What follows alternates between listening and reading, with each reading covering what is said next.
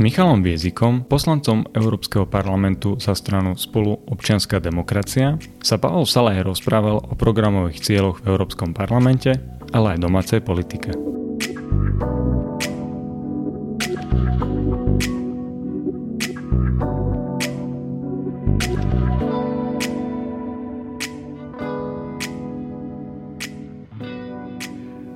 V eurovoľbách ste sa prekruškovali zo 7. na druhú pozíciu.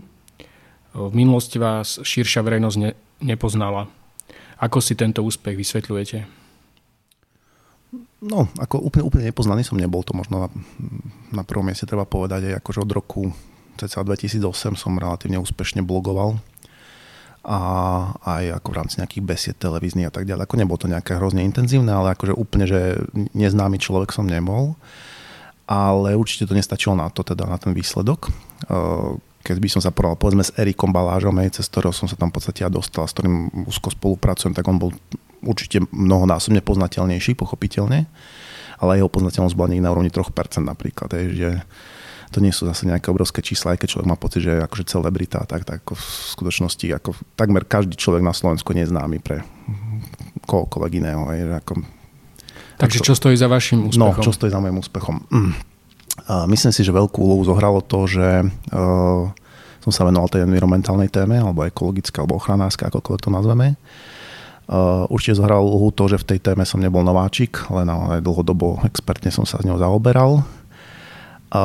Určite zohrala uh, svoju úlohu tá forma, ktorú sme zvolili, vy ste napríklad nemali žiadne billboardy, takže no, na čo ste som, stavili? Nemal som, dokonca som to využil vo svojej kampani, že som povedal, že nebudem mať billboard, lebo ako billboard má svoje úskalia, ekologickú stopu a vizuálny smog a čo, čo všetko, tak som povedal, že toto proste nechcem a nebudem mať.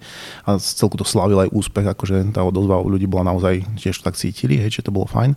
No a išiel som primárne cez eh, facebookové eh, portály, cez videjka, ktoré som si zvolil tak ako si v takom nejakom eh, selfie móde. Veľmi dobre to fungovalo, lebo to vyzeralo tak dynamicky.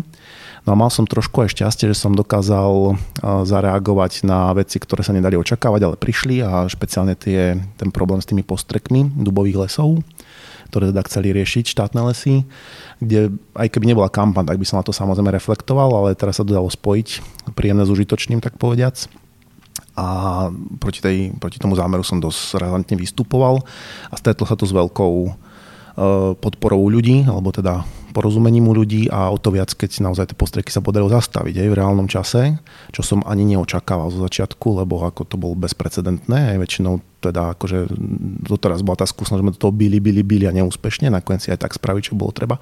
Teraz sa to zastavilo, čiže to bol podľa mňa aj pre voličov veľký akože signál, že tu niekto, kto nerobí len kampaň, ale dokáže aj reálne riešiť veci a možno aj toto bol teda dosť podstatným aspektom toho úspechu. Podľa toho, čo viete, volili vás skôr mladí ľudia, alebo stredná generácia, alebo naopak starší ľudia? Uh, úplne nejakú podrobnú analýzu som nerobil, ale čo som videl nejaké štatistiky na tom fanpage, tak tá moja uh, jadrová skupina bola 24 až 45 rokov. Miernou prevahou mali ženy. Vy nemáte nejakú intenzívnu skúsenosť, e, či už zo slovenskej alebo z európskej politiky.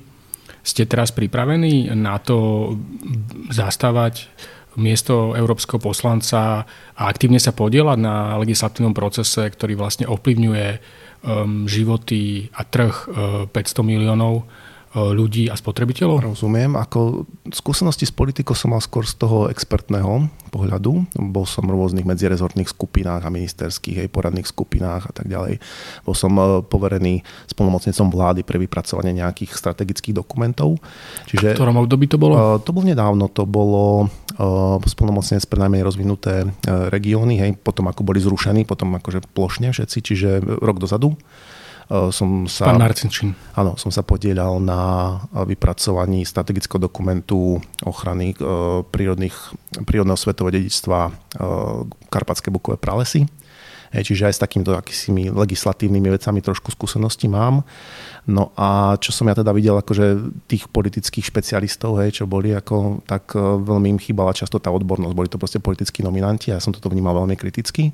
Takže iste, akože tú politickú skúsenosť v zmysle hej, nejakej nominácie nemám, ale tú expertnú naopak si myslím, že mám veľmi, veľmi dobrú a tu ponúkam v podstate, tak uvidíme, ako to bude fungovať. Ešte sa k tomu neskôr dostaneme. Chcel by som sa opýtať, e, akými cudzími jazykmi hovoríte? No, pracujem s angličtinou. Vedecky hej, sa podstate dneska už nedá bez angličtiny, čiže písanou aj hovorenou formou. Zistím, že musím oprašiť Nemčinu, tu som mal kedysi veľmi kvalitnú, teraz trošku zhrzavela, ale ako v parlamente špeciálne tej frakcii, v ktorej som, tak Nemčina fičí. Ale tie ostatné jazyky to sú také proste, akože e, niečo pochytím, hej, akože nejaká ruština určite zo španielčiny tiež by som možno pochopil, hej, zameral, to je veľmi pasívna vec. Čiže primárne angličtina a nemčina. Eh, chcel by som sa teraz opýtať na vašu frakciu EPP. Uh-huh. Mhm. Asi viete, na čo sa budem pýtať. Uh, Climate Action Network Europe v apríli zverejnila analýzu vybraných hlasovaní v Európskom parlamente. Uh, konštatuje v nej, nízke hodnotenie EPP najväčšej skupiny v Európarlamente je najšokujúcejším výsledkom a odráža fakt, že v najdôležitejších rozhodnutiach o klimatickej a energetickej legislatíve EÚ preukázala absolútne nedostatočnú podporu klimatickej politiky. Ako sa v tejto frakcii cítite? No, ako veľmi dobre rozumiem vašej otázke a veľmi často dostávam, že čo ja robím v EPP, ako kvázi environmentálne orientovaný človek. Uh, treba povedať, že to moje zaradenie do EPP nebolo primárne moje rozhodnutie, je to de facto politická linka spolu. Uh, teraz prebiehajú de facto rokovania, na ktorých som sa aj zúčastnil posledné dva dní o prijatí hej, spolu do EPP. A áno, viem o tejto veci, že naozaj sú veľmi konzervatívni, doslova takí dinosaury, čo sa týka týchto environmentálnych tém. Sú na predposlednom mieste z politických skupín v tom minulom období. Čiže, čiže zatiaľ, zatiaľ veľa vody nenamútili hej, v týchto veciach, alebo ak tak e, na, na zlo veci, ale uh, tá súčasná pozícia aj EPP je taká, že nemajú na výber, pravdu povediac, ak chcú, sú síce ako najsilnejšia frakcia stále, ale ak chcú vytvoriť koalíciu, budú musieť vytvoriť so zelenými, budú musieť vytvoriť s liberálmi a tam proste nebudú môcť e, nejako zastávať túto pozíciu. Takéto dinosaura, neverím tomu, hej, proste tie rokovania tam budú musieť sa niekam posunúť. No a myslím si, že práve z tohto hľadiska moja pozícia VPP bude možno veľmi dôležitá, človek, ktorý má teda toto zázemie environmentálne a zároveň v tejto frakcii môže byť naozaj takým premostením. Čiže ja si myslím, že k nejakému posunu v prospech environmentu, v prospech ekológie dôjde a EPP tam bude zohrávať dosť dôležitú úlohu ako silného, či, číselne silného hráča. Hej? Takže... Chápem, že to predstavujete ako výhodu, že jednoducho ste keby zelený v konzervatívnej frakcii, ale uvažovali ste nad tým, že by ste prestúpili k zeleným? Ako priamo do konkrétnej frakcie určite nie. Hej. Ako skôr som si tak ako otvoril hypoteticky, že, že skúsim fungovať v EPP, tak aby to bolo pre mňa naozaj že e, zmysluplné. A ak by naozaj došlo k takému extrému, že e, tá frakcia mi bude proste klás prekážky, ktoré budú nezlučiteľné s tým mandátom, ktorý som získal od svojich voličov a ktorý je primárne ekologický, tak proste nebude mať zmysel tam zotrvávať. Aj. Ako ja tam nie som nejako, že úplne bytosne viazaný, ale momentálne táto debata tu nie je. Momentálne som členom EPP a idem skúšať, hej, ako to bude fungovať. Takže nevylučujete, že keby sa ten vývoj z vášho pohľadu uberal tým smerom vo frakcii, že uh, vystúpite a prestúpite do nejakej inej frakcie. Áno, je to jedna z možností, ako, ale musí to byť naozaj uh, kauzálne, proste, že naozaj na to musia byť vážne dôvody a čo sa týka nejakej uh, frakcie, ku ktorej by som sa pričlenil, to by som momentálne o tom vôbec nešpekuloval. Koho vnímate ako takých najväčších spojencov vo vašej frakcii? Uh, to ste ma podstate chytili trošku nepripraveného. E, viem, že v našej frakcii pôsobí e, poslankyňa z Fínska, to meno si nepamätám, ale s ňou sa určite idem skontaktovať. E, tá mala taký, proste takú nejakú takú pozíciu, že bola presne dosť nekompromisne environmentálna a v tom predchádzajúcom dianí sa od nej to EPP odkláňalo. Hej, že on aj keď prezentoval nejaké stanovisko, tak EPP povedal, že to nie je stanovisko EPP. Hej, čiže minimálne toto bude akože človek prvého kontaktu, fakt to meno, neviem, je ťažké fínske meno, zistím si ho, mám, mám dobrých asistentov, všetci ma navigujú, kde budem potrebovať. Ja som na mena katastrofálny A uvidíme, ako myslím si, že ten zelený mandát získal pomerne viacej ľudí. Možno mnohí sú ešte takí akože skrytí, nie úplne viditeľný, ale tých e, zelene orientovaných tam bude určite viacej a nejakú takú podskupinku 100% vytvoríme aj v rámci EPP. Nehovoriac naprieč frakciami v parlamente, tá zelená téma je veľmi silná. Čo sú pre vás také červené línie, keď ste predtým hovorili, že teda keby ste videli, že sa nedarí presadiť vaše názory alebo priority, tak čo je nejaký priestor, do ktorého by ste sa z EPP už nechceli dostať? to z tých, tých vecí je samozrejme veľa, väčšinou ide o také konkrétnejšie záležitosti. Uh, povedzme napríklad spoločná poľnohospodárska politika. Hej. To je ako jedna, jedno z veľmi dôležitých uh, bodov pre mňa. Uh, tam sa teraz napríklad ukazuje, že Okrem toho druhého piliera, ktorý teda bol pre mňa veľmi zaujímavý, lebo naozaj je adresne orientovaný na environmentálne záležitosti, podporu biodiverzity a chránené územia a takéto záležitosti v tej agrárnej alebo povedzme, že aj lesnej krajine, sa ukazuje, že napríklad aj v prvom pilieri sa teraz vytvára nástroj, e, volá sa to myslím, že ekoschémy, ecoschemes, e, ktorý by presne adresne toto takisto podporovať aj biodiverzitu, tie neproduktívne plochy, stabilizáciu krajiny, podporu života v poľnohospodárskej krajine. A vyzerá to byť aj veľmi silný ekonomický nástroj, lebo z toho prvého piliera uh, sú tam nejaké hlasovania, proste, že koľko by mal ten budget na to ísť a je to niekde medzi 20-30 Hej, čiže zrazu nová vec, ktorá e, je veľmi silná práve vo vzťahu k tomu, čo ja chcem v podstate presadzovať v tom poľnohospodárstve, lebo momentálne je to proste akože chémia a žiadny život, čo je neúnosné.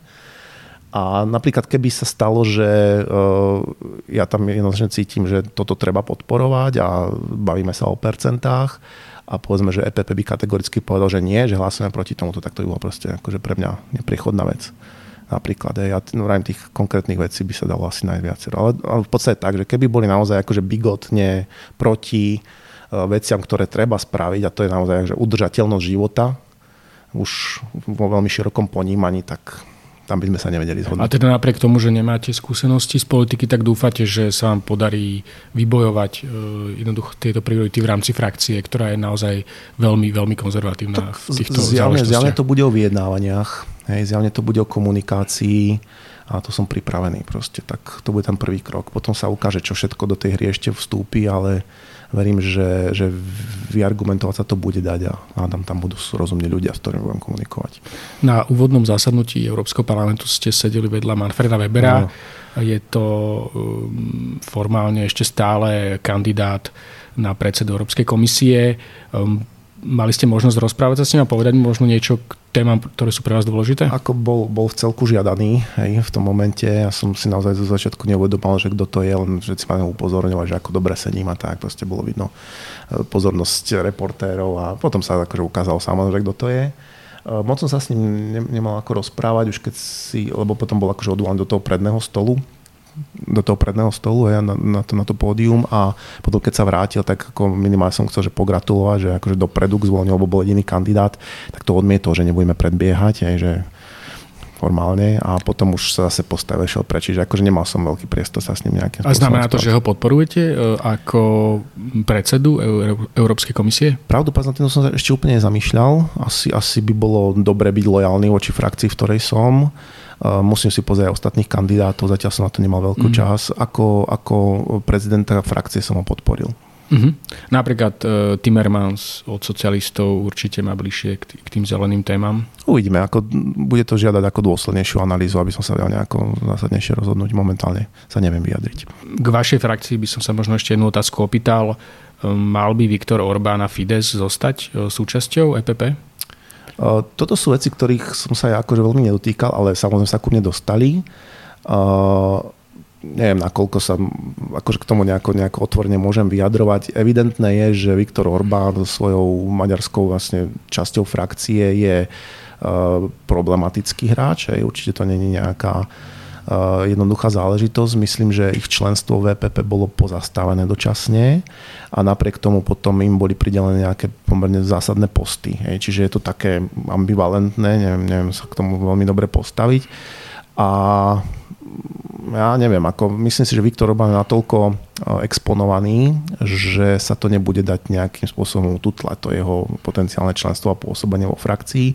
A myslím si, že aj ostatné frakcie budú požadovať jasné kroky a riešenie, čiže ako je to dosť vysoká politika zjavne, lebo je to na úrovni štátu, hej, členského, čiže istá taká opatrnosť tam je na mieste, ale zase musí to mať svoje mantinely. Mm-hmm. Pýtam sa na to preto, lebo ako europoslanec zrejme nejakým spôsobom budete súčasťou toho rozhodovania.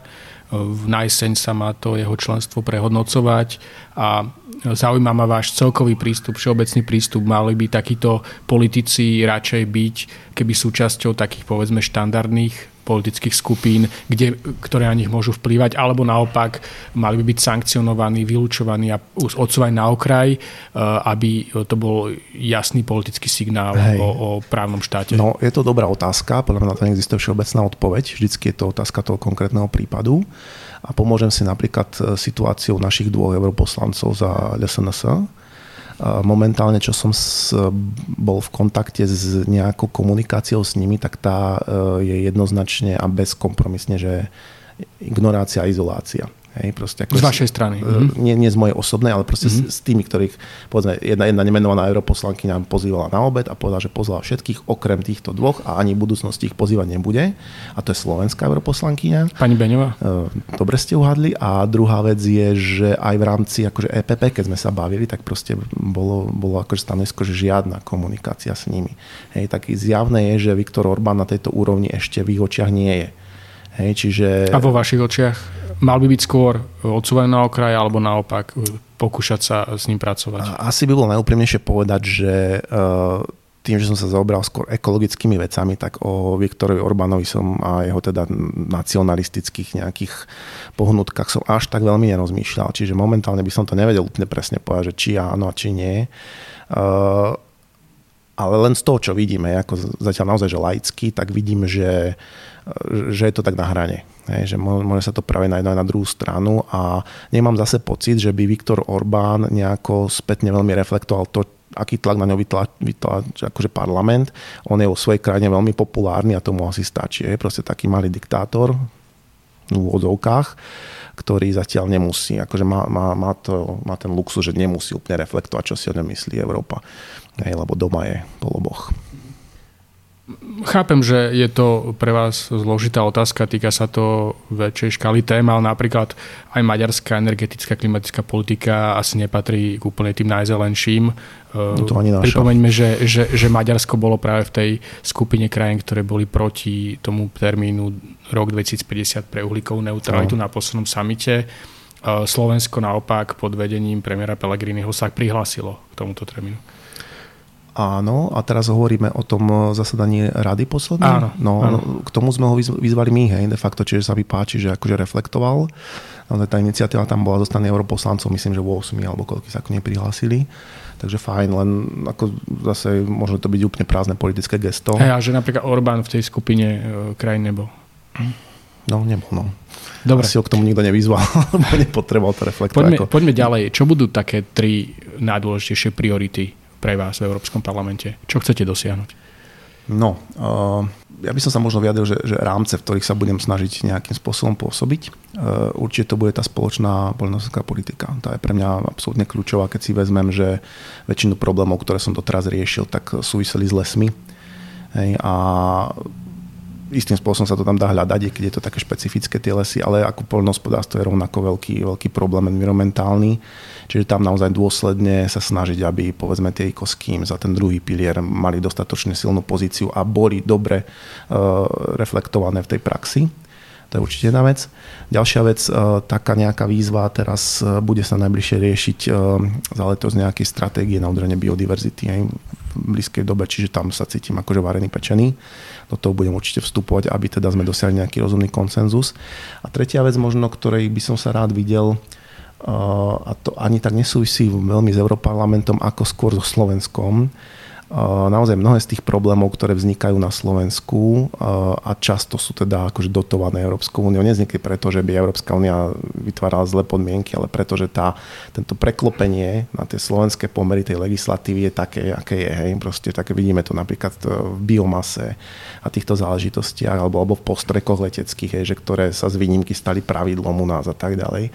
A myslím si, že je veľmi, veľmi dôležité, aby tá kontrola tej, tej aplikácie bola pomerne rýchla a adresná a proste akože vo vzťahu povedzme k Európskej komisii boli upozorňovaní, že pozor, toto sa deje, toto sa deje, toto sa deje, predísť proste tým veľkým e, škodám, ktoré napríklad teraz vidíme v infringemente pre horské lesy a pre hlucháňa a tak ďalej. Tomu sa dalo predísť, aj keby sa to riešilo v čase, kedy sa toto proste ako tá, tie obnoviteľné zdroje realizovali. Čiže byť takým ako kontrolorom alebo zdvihnutým prstom a komunikovať vo vzťahu Slovenska k Európskej únie a vo vzťahu Európskej únie k mhm. Slovensku. To by som, mhm. to by som veľmi rád realizoval.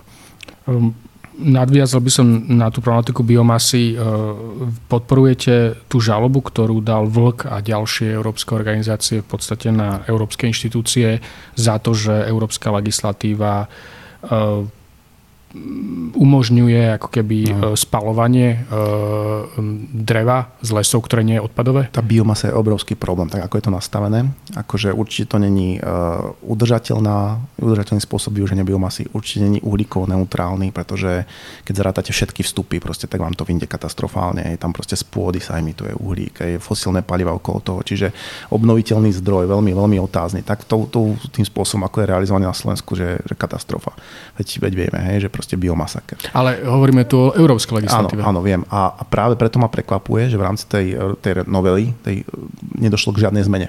Hej, napriek tým apelom, čiže v tomto smere áno, e, staviam sa presne k tej žalobe a treba to znova uh-huh. otvoriť a razantne riešiť. Uh-huh. Spomínali ste spoločnú polnospodárskú politiku. Um, vy by ste chceli možno nejako viac podmieniť uh, to financovanie lesníctva uh, nejakými uh, vyššími ekoštandardmi, pretože predsa len to lesníctvo má práve najviac peňazí zo spoločnej poľnohospodárskej politiky. Je to významný nástroj. Áno, ako my razíme takú nejakú stratégiu, že napríklad vo vzťahu ku klimatickej zmene veľmi dôležitý hráč sú funkčné ekosystémy hej, ktoré dokážu naozaj pohlcovať uhlík, zadržiavať ho a tak ďalej. Veď v podstate jedine ekosystémy dokážu pohltiť uhlík. Hej. Čiže musia byť funkčné a samozrejme funkčné aj na báze teda tej lesnej krajiny.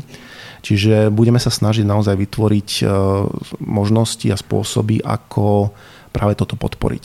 Hej. A vy nemôžete mať funkčný lesný ekosystém, ak v ňom budete intenzívne hospodáriť. To je proste klauzula, ktorá sa nedá oklamať.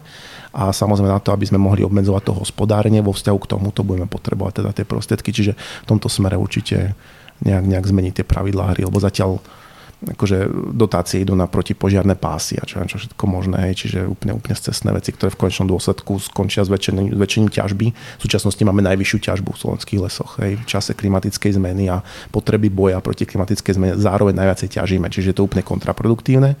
Toto treba zmeniť. Mm-hmm. Určite na štátnej pôde akože veľmi a samozrejme vytvoriť možnosti aj pre súkromných vlastníkov, aby sa do tohto mohli zapojiť, by bolo žiaduce. A čo sa týka biodiverzity, mohli by ste spomnúť nejaké konkrétne opatrenia, ktoré budete presadzovať? V prípade, v prípade lesných ekosystémov tam je to pomerne jednoduché, keď nie je úplne vyčerpávajúce, ale tam sa snažíme mať to kvorum tých 5% bez zásahového územia. Dokonca vo všetkých členských krajinách, samozrejme všade to bude možné, ale v priemere, aby to tak bolo. A čo sa týka poľnohospodárskej krajiny, tak tam je strašne veľa roboty. Naozaj, keď si pozriete tú poľnohospodárskú krajinu, to je šíre lány proste energetických súrovín, ktoré sa tam akože pestujú. To je e, biologická púšť doslova, hej, veľmi zaťažená chémiou, veľmi zaťažená intenzívnym hospodárovaním. Čiže tam strašne veľký význam majú proste nejaké opatrenia na podporu biodiverzity v zmysle nejakých pásov pre opeľovače, v zmysle neproduktívnych plôch, v zmysle nejakých remízok, ktoré ale nebudú chápané ako obmedzenie obos hospodárovania, ale budú chápané ako dodatok vôbec na stabilizovanie tej krajiny a budú musieť byť z tohto hľadiska normálne že podporované. Osobne si myslím, že najlepší, najlepší systém by bol taký, že proste teraz máte priame platby, hej, máte proste 100 hektárov, tak na 100 hektárov, ktoré musia byť vyčistené všetko ostatné, poberáte dotáciu. A teraz proste z tých 100 hektárov by sme mali vyčleniť nejakú plochu, ktorá bude delimitovaná na tieto podporné záležitosti, na podporu biodiverzity, hniezdenia, čo, čo všetkého možného. A ja si myslím, že tá dotácia by mala byť podstatne vyššia ako na tie priame platby. Hej, aby, aby, aby tí ľudia ani neváhali, že to tam majú mať a dokonca budeme musieť obmedzovať v tom prípade ich, ich rozsah. Hej, čiže stanoviť, do akej miery to tam má byť a zároveň to tak zaplatiť, aby to tam reálne aj bolo. Čiže niekde, niekde v tomto smere. Hej, to sa samozrejme týka aj riečnej krajiny, Hej, proste to, my strácame vodu ako z územia Slovenska, to je jednoznačné, kvôli melioráciám, kvôli priehradám, akože riečne kontinua sa narúšajú a tak ďalej. Čiže umožniť aj miesta, kde napríklad tá voda by sa do tej krajiny mohla dostať. Hej, proste nejaké inundačné pásma vyčleniť, kde nebudeme bojovať proti záplavom, a naopak ich tam necháme. Má zelené svoje, opatrenia na miesto zelené, zelené opatrenia, presne tak. A teda aj vo vzťahu k klimatickým zmenám, vo vzťahu podpore biodiverzity a vo vzťahu aj k atraktívnosti tej krajiny. Hej, proste tá krajina by mala byť živá všade, kde sa, kde sa teda hospodári hospodári a to momentálne nie je naplnené. Pripomeňme, že budete členom výboru pre životné prostredie ano. a náhradníkom vo výbore pre polnohospodárstvo. Uh, ako ste spokojní s týmto zaradením? Pôvodne som chcel opačné garde, byť teda primárne v Agri a náhradníkom v Envy, ale myslím si, že budeme vedieť fungovať aj v tomto, tejto konštelácii, takže celku fajn. V programe um, spolu PS pre eurovoľby sa píše, pri obchode s tretimi krajinami budeme zohľadňovať environmentálne vplyvy aj plne Parížskej dohody s cieľom udržať globálne oteplovanie pod 1,5 stupňa Celzia. Ano. Mala by Európska únia zaviesť nejaké uhlíkové clo na hraniciach? To je zase celku ťažká, ťažká otázka. A najmä z toho hľadiska, že takéto clo môže viesť akože pomerne k ďaleko siahlým ekonomickým dopadom. Hej, nerad by som akože kvôli tomu to vytvoril nejaké ekonomické vojny medzi ja neviem, Čínou a Európskou úniou alebo čo. Ale ako tá potreba tu je. Hej, proste naozaj dosiahnuť, aby aj tí obchodní partnery sa zaviazali de facto tomu istému, čo my lebo bolo by proste farizejské mať tu nejaké pravidla a pritom dovážať tovar z miest, kde na to kašľú, ako sa možno aj deje v súčasnosti, všelijaké e, normy sú in, in, iné. Takže uh, možno, možno to uhlíkové clo, aj keď je to veľmi akože, uh, no, sa povedať, že striktné opatrenie.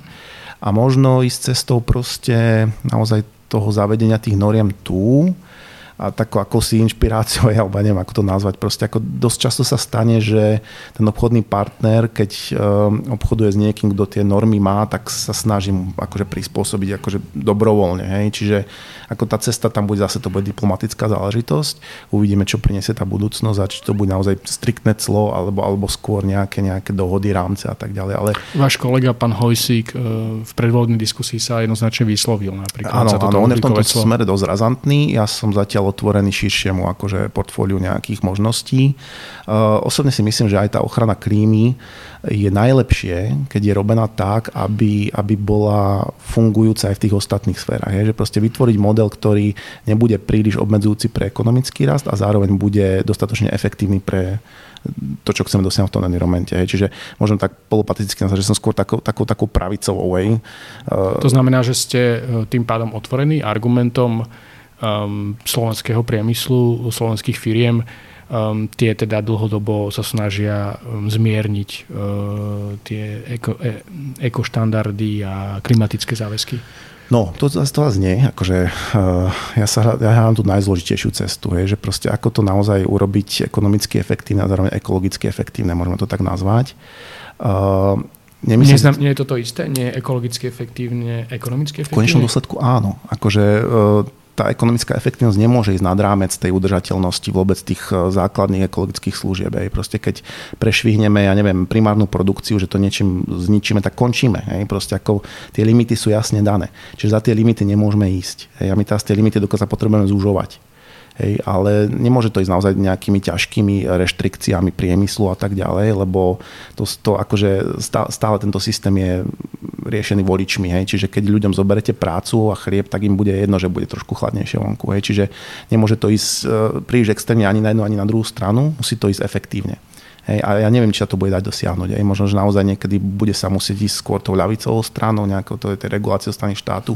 Možno niekedy bude najlepším e, akože manažerom trh, hej, slobodný alebo akýkoľvek, ale akože treba, treba to robiť racionálne. Proste netreba veriť nejakým chiméram, nejakým, nejakým dogmám, a treba hľadať naozaj to, ako ten systém funguje, však potom je v podstate aj ekológia o pochopení fungovania živých systémov a toto je stále živý systém. Hej, aj keď je to ekonomický systém alebo politický je stále živý, čiže v tomto sme dôsledné pochopenie fungovania toho systému potom nám umožní urobiť dôsledné opatrenia, aby sme mhm. niečo dosiahli. Je to vágna odpoveď, ale akože lepšie momentálne chápem, zadefinovať. Eh, chápem tieto argumenty, argumenty slovenského priemyslu, že treba udržať zamestnanosť, treba byť konkurencieschopný vo svete. Na, na druhej strane od roku 2012 prakticky sa neznižujú emisie v priemysle. No. Zvlášť pre Slovensko e, je to e, dôležitý podiel na celkových emisiách, ale platí to e, aj pre Európsku úniu. Napríklad vaši kolegovia v Európskom parlamente zelení sú za to, aby sa reformoval obchod znovu s emisnými povolenkami, uh-huh. aby napríklad sa zakázalo, zakázali bezplatné povolenky, z ktorých napríklad dnes profituje aj slovenský priemysel. Um, je to niečo, čo by ste si aj vyvedeli predstaviť, alebo naopak um, nemáte na to taký vyhranený názor? V prvom rade by som musel vidieť aj dôsledky, ktoré to bude mať, že aký to má efekt. A ak by sa ukázalo, že je to efektívne opatrenie, prečo to nepodporiť hej, na druhej strane, ale aby to nevyznelo tak, že proste som za zmierňovanie limitov a že priemyselníci majú pravdu. Napríklad som veľmi razantne proti tomu, aby sa napríklad podporovala, podporovala ťažba uhlia na Slovensku. Čiže toto sú veci, ktoré ja považujem za absolútne škodlivé. Hej. Čiže takéto, ono, ono celkovo tie dotácie, hej, akože dosť výrazne krivia ten trh. Čiže ak hovorím o slobodnom trhu, ktorý by to mohol eventuálne niekedy riešiť, tak je to zároveň trh bez dotácií, čo možno znie úplne abstraktne pre človeka, ktorý prideľuje dotácie. Tak akože podľa tohto systému by, by mali byť zrušené tie bezplatné povolenia dovolenky? Lebo... No, ak, ak je to forma dotácie, hej, ktorá akože dáva niekomu konkurenčnú výhodu a ten potom môže hej, krivý trh, e, ono to nikdy nebude poriadne fungovať. Hej, čiže... E, spýtam sa to ešte inak, ste za nejakú reformu systému EÚ pre obchodovanie s emisnými kvótami? Alebo podľa, podľa vás funguje dobre? Nie som tomto dobre zorientovaný, aby som na to vedel odpovedať momentálne. Možno, že mi odpoviete rovnako, ale uh, Chcel by som sa na to opýtať, e, aké opatrenia by mala Európska únia použiť na zníženie emisí uh-huh. v mhm. priemysle. Uh-huh. Tak tam predstavu samozrejme priemysle, myslíte? Áno, konkrétne v priemysle.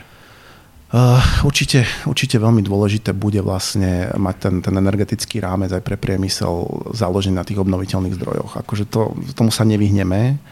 Uh, zase tam samozrejme treba selektovať medzi obnoviteľným zdrojom a obnoviteľným zdrojom. Hej. Ako je tam veľmi veľa takého, dal by sa povedať, žargónu, ktorý je škodlivý a dosť silne vnímam, že uh, ako zjavne jediná taká perspektívna dlhodobá cesta bude ten solár.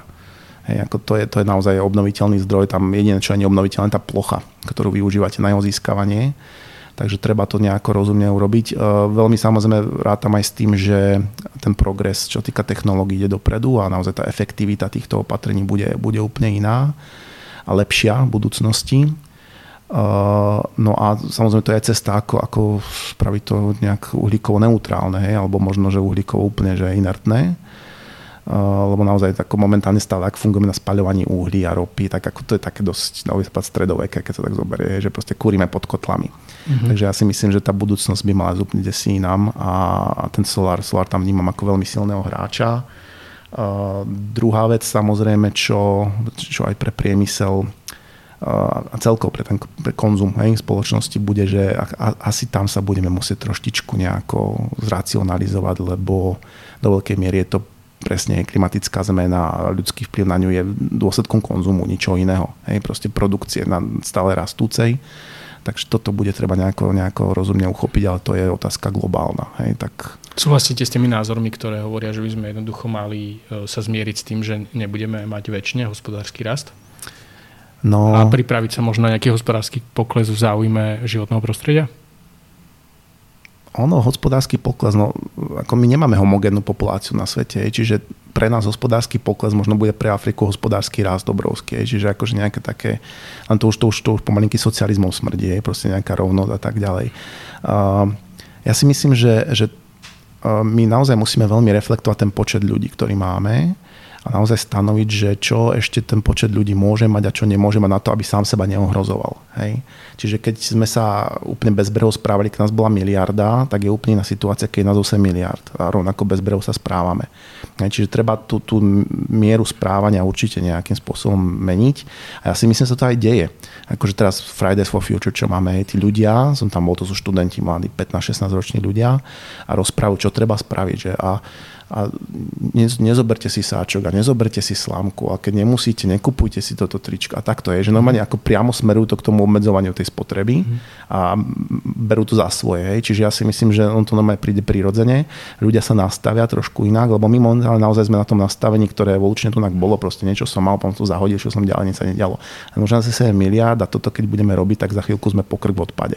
Hej, čiže taký, taký, taký nejaký... Vzdelávanie je jedna vec. E, je podľa vás na mieste aj nejaká environmentálna daň. E, vo vašom programe uh-huh. pre eurovoľby sa spomína ako príklad pri hľadaní zdrojov dokonca pre európsky rozpočet a samozrejme ochranu životného prostredia. Environmentálna daň. Áno. Eh, ja, ja s tým v princípe súhlasím za predpokladu, že následne tá vybratá daň bude nejakým spôsobom efektívne aj využívaná na to, na zlepšenie tej situácie. Hej, aby, aby len nepostihovala, ale aby, aby prinášla riešenia. Lebo naozaj, keď sa na to pozrieme, ako na Slovensku niekedy je ten uh, Envirofond, na čo všetko je využívaný, Hej, momentálne napríklad okrem iného na vypiľovanie stromov v Národnom parku okolo turistických chodníkov, Envirofond tak e, to asi nie je úplne najlepšia cesta. Hej. Čiže treba povedať aj to A, aj to B, že je akože dobré, ak, ak bude opodstatnená, tak áno, ale musí byť efektívna. Ako Teraz sa aj o tom má... rozhoduje, e, je v podstate stále v legislatívnom procese nový zákon o príjmoch z predaja emisných povoleniek. Mm-hmm. No hej, no ale, ale napríklad nikdy som nevidel, že, že dobre, tak emisné povolenia sú, hej, vyberajú sa na to miliardy a kam idú.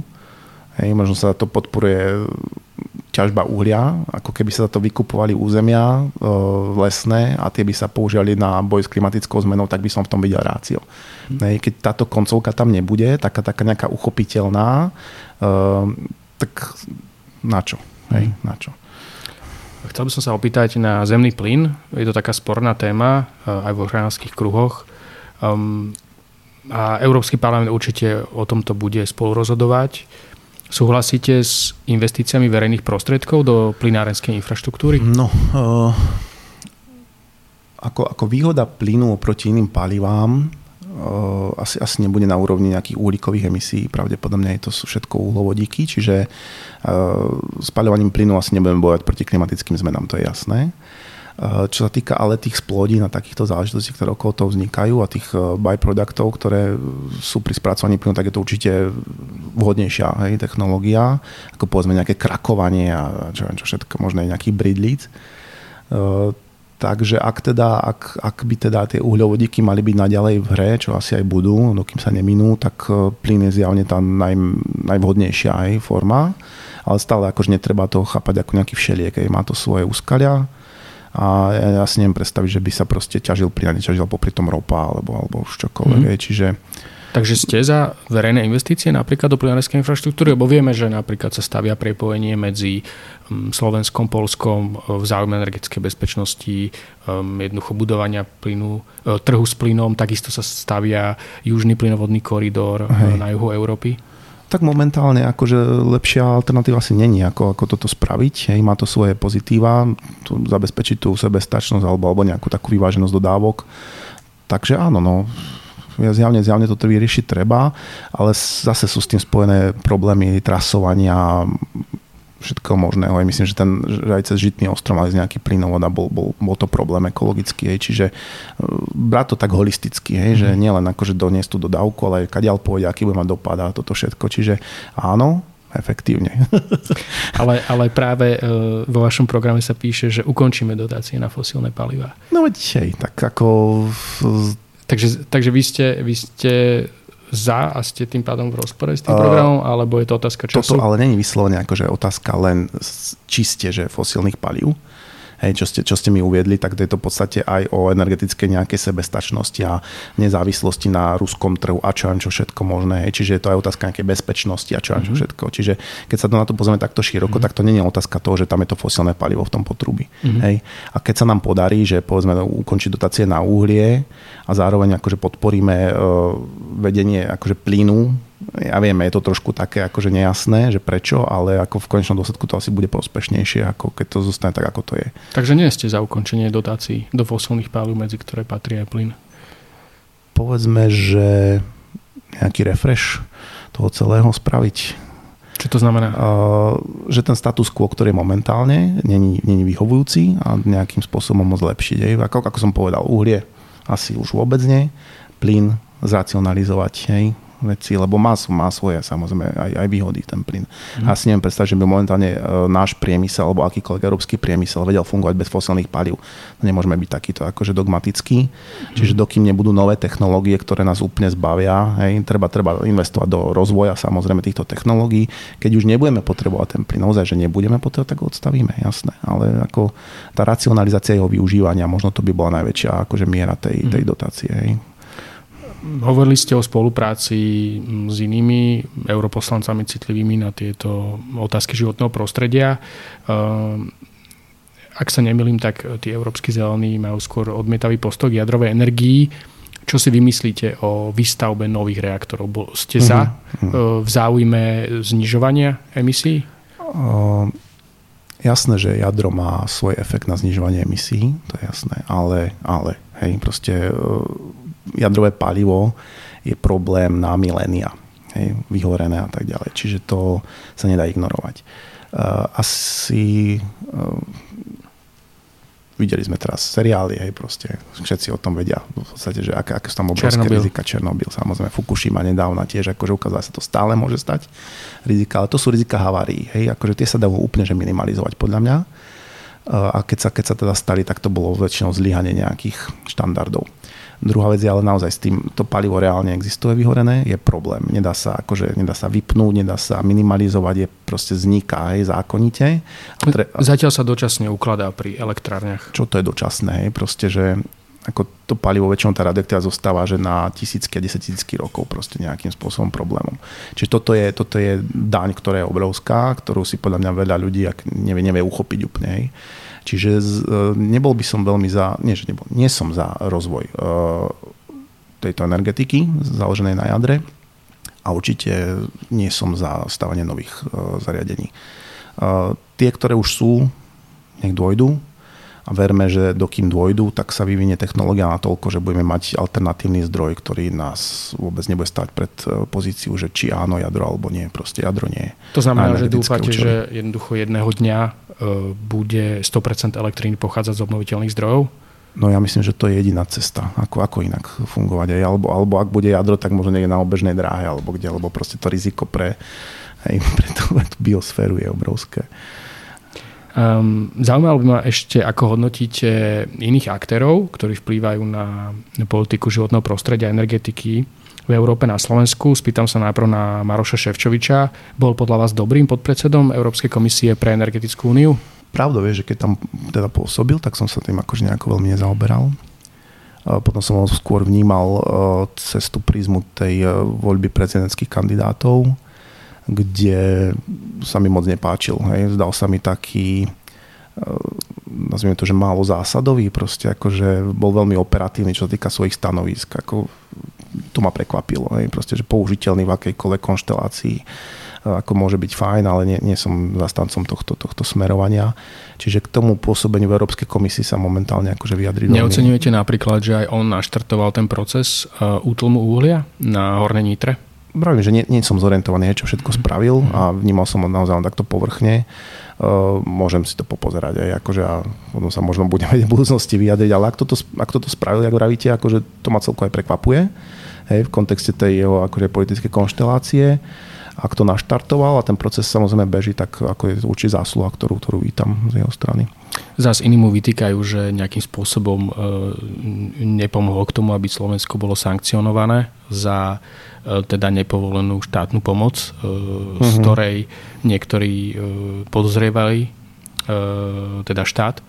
Um, dobre, poďme ďalej. Um, ako hodnotíte ministra životného prostredia a podpredsedu vlády Lásla Šojmoša? No, uh, to je presne ten prípad, ktorý ako do veľkej miery ma motivoval, že vôbec vôbec vstúpi do politiky lebo práve s ministrom som bol ako pomerne v úzkom kontakte a u neho mi strašne chýbala tá odbornosť hej, vo vzťahu k životnému prostrediu. A naozaj, keď som sa na to pozeral, čo, čo aj riešil, tak tie kroky, oni zdanlivo sa zdajú veľmi sympatické, ktoré akože predostrelej, síce už v podstate ku koncu funkčného obdobia, novelizácia zákona, a najmä záležitosti okolo envirostratégie a týchto vecí. Akorát, že bolo to vždy také sladko-trpké, lebo zároveň som videl, že tá možnosť vôbec to zrealizovať v tej podobe, ako predostal primárne nulová. Proste v, tom, v tej konštelácii vlády, hej, ako bola to, nemalo šancu prejsť cez vládu. Čiže to, čo prešlo cez vládu teraz, je o mnoho akože otupené oproti tomu, čo to, čo to pôvodne mm-hmm. bolo. Tu by s vami asi autori envirostratégie nesúhlasili. Oni tak myslím aj dosť verejne to hovoria, že viac ako 80 alebo 90% textu sa, sa zachovalo. To, to by sme sa mohli o tom dlho baviť, hej, proste, mm-hmm. ale eh, ja keď som bol naozaj na nejakých medzirezortných rokovaniach, tak som videl, že medzi eh, povedzme rezortom životného prostredia a rezortom pôdohospodárstva neexistuje absolútne žiadny konsenzus. Hej, že to sú proste hašterivé nejaké také postoje a toto je de facto oni krejú vládu. Hej. Čiže akože to, že sa to presunulo cez vládu a cez v princípe tá, tá novelizácia veľmi akože citovo bola vnímaná hlavne cez pôdohospodárstvo. Čiže ak pôdohospodárstvo na úrovni vlády súhlasilo s tou novelizáciou, tak som presvedčený, že bez zuba proste tá, tá novelizácia. Hej, že proste je to Teraz máte na mysli envirostratégiu? Aj envirostratégiu, ale aj novelizáciu zákona o ochrane prírody. Mm-hmm. Hej, mhm. proste to znamená, že z toho vyvodzujem, že, že pani ministerku Matečnú nehodnotíte pozitívne. No, nedávno som e, pripomienkoval jej novelu, ktorá myslím, že už prešla cez vládu e, o poľovnom zákone a to bola jedna veľká katastrofa. Hej, a iba ma, iba ma akože potešilo, že ju stiahla následne tú novelu, hej, lebo mala ísť už do parlamentu a nešla. Hej, proste bola stiahnutá, lebo a, a toto, ak proste pustí ministerstvo životného prostredia takúto novú zákona o poľovníctve, tak zjavne to je nejaké, nejaké rokové, nejaké vyjednávačky, že ty mi pustíš toto, ja ti pustím toto, no ale mm-hmm nepripustné veci. Povedali ste, že na ministerstve životného prostredia alebo u ministra vám chýba odbornosť. Na druhej strane za jeho éry sa tak celkom rozvinul, bol vybudovaný inštitút environmentálnej politiky, vznikla tam štúdia Áno. nízkouhlíkového rozvoja, Áno. ktorá počíta aj so scenárom zníženia emisí na Slovensku Áno. do roku 2050 o 70% oproti roku 1990. To je dosť ambiciozne. Ten inštitút vnímam ako dosť pozitívne. Pomerne jednoznačne sa vyjadroval k veciam, ktoré boli minimálne nejaké, nejaké kolízne. Hej. Eh, napríklad tá, tá záležitosť okolo odlesňovania, proste, že metodika inštitúta, metodika ministerstva pôdohospodárstva úplne odlišné výsledky dávali a to bolo pekné, to bolo konfrontačné. Myslím si, že takýto postoj je tu veľmi potrebný. Čo sa týka ale, že prečo kritizujem ministerstvo životného prostredia ten výkon, hej, alebo reálny, je proste no, akože veľmi slabý. Akože za pôsobenia pána ministra Šulemoša nebolo vyhlásené jedno chránené územie hej, 4 roky alebo koľko, proste nič, žiadna rezervácia, aj ako len, len sa proste pripravujú stratégia a tak ďalej, ale uh, čo napríklad je veľmi, veľmi zaujímavé, minulý rok uh, povodňová uh, situácia v Tatrách v Tichej a v Kôprovej doline sa asi 30 dní bagrovalo Hej, a robila to, robilo to pôdos, e, vodohospodári, ktorí sú priamo pod ministerstvom životného prostredia a nikto z toho ministerstva životného prostredia to nereguloval, nezastavil proste katastrofálnu devastáciu.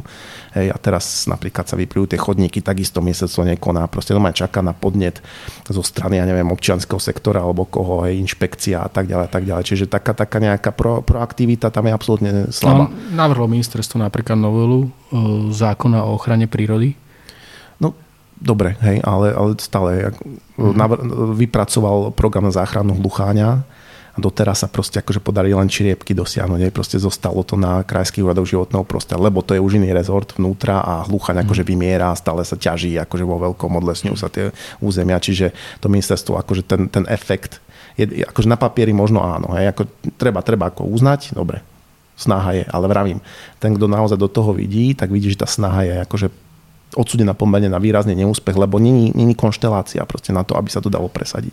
Hej, čiže treba aj odhadnúť niekedy to možné, a toto podľa mňa dosť, dosť zle poodhadovali. Odpady. Nehovorili sme vôbec o odpadoch, možno v krátkosti. E, predsa len ministerstvo životného prostredia navrhlo zákon o zálohovaní Áno, ja ho vnímam celku akože pozitívne, ale zase si uvedomujem aj niektoré dôsledky. A myslím, že Radovan Kazda na to tak upozornil. On je celku taký odporca zálohovania, čo nie úplne som s ním stotožnený, ale naozaj povedal aj ako dosť dôležité argumenty, že mnohé akože výrobné linky teraz modernizovali technológiu na triedenie a tak ďalej a že vlastne to teraz odpadá a tie linky proste je, nebudú, nebudú vrátené alebo proste nejakým spôsobom si na seba nezarobia. Čiže tiež to má svoje, svoje dopady. Ale musím povedať, že v princípe s tým zálohovaním veľmi bytosne súhlasím. E, vidím to, akože ja som trošku taký zvláštny, proste keď vysypať smeti a nájdem tam v zmestnom odpade akože petky na vrchu, tak ich zoberiem a dám ich o 2 metre ďalej do separovaného koša. A pritom si všímam často, že tieto vyhodené fľaše sú bez vrchnákov. Hej, a, a že prečo sú bez vrchnákov? Je to preto, lebo keď sa vyzbiera to na vrchnákov, tak neviem čo, hej, proste 300 eur na nejaký vozíček niekomu sa dá. Proste akože veľmi, veľmi by som povedal, že nesystémové opatrenie. A ľuďom to už stačí na to, aby odšrobovali ten vrchnák a dali ho desi vedľa a potom niekam odniesli a zbierali ho. Čiže ja si myslím, že keď tam bude naozaj tá cenovka na tej 5 fľaší, slovenský národ je veľmi šporodlivý v tomto smere a proste ten, ten odpad minimálne týchto nápojových mm. plastov, ktorý vôbec nie je akože nejaký zanedbateľný, to proste proste, keď chodíte po krajine, tak všade sú tie petky. Hej. To, to, je, to je gro toho, toho bordelu, čo je proste na okolo nás, tak on proste zmizne.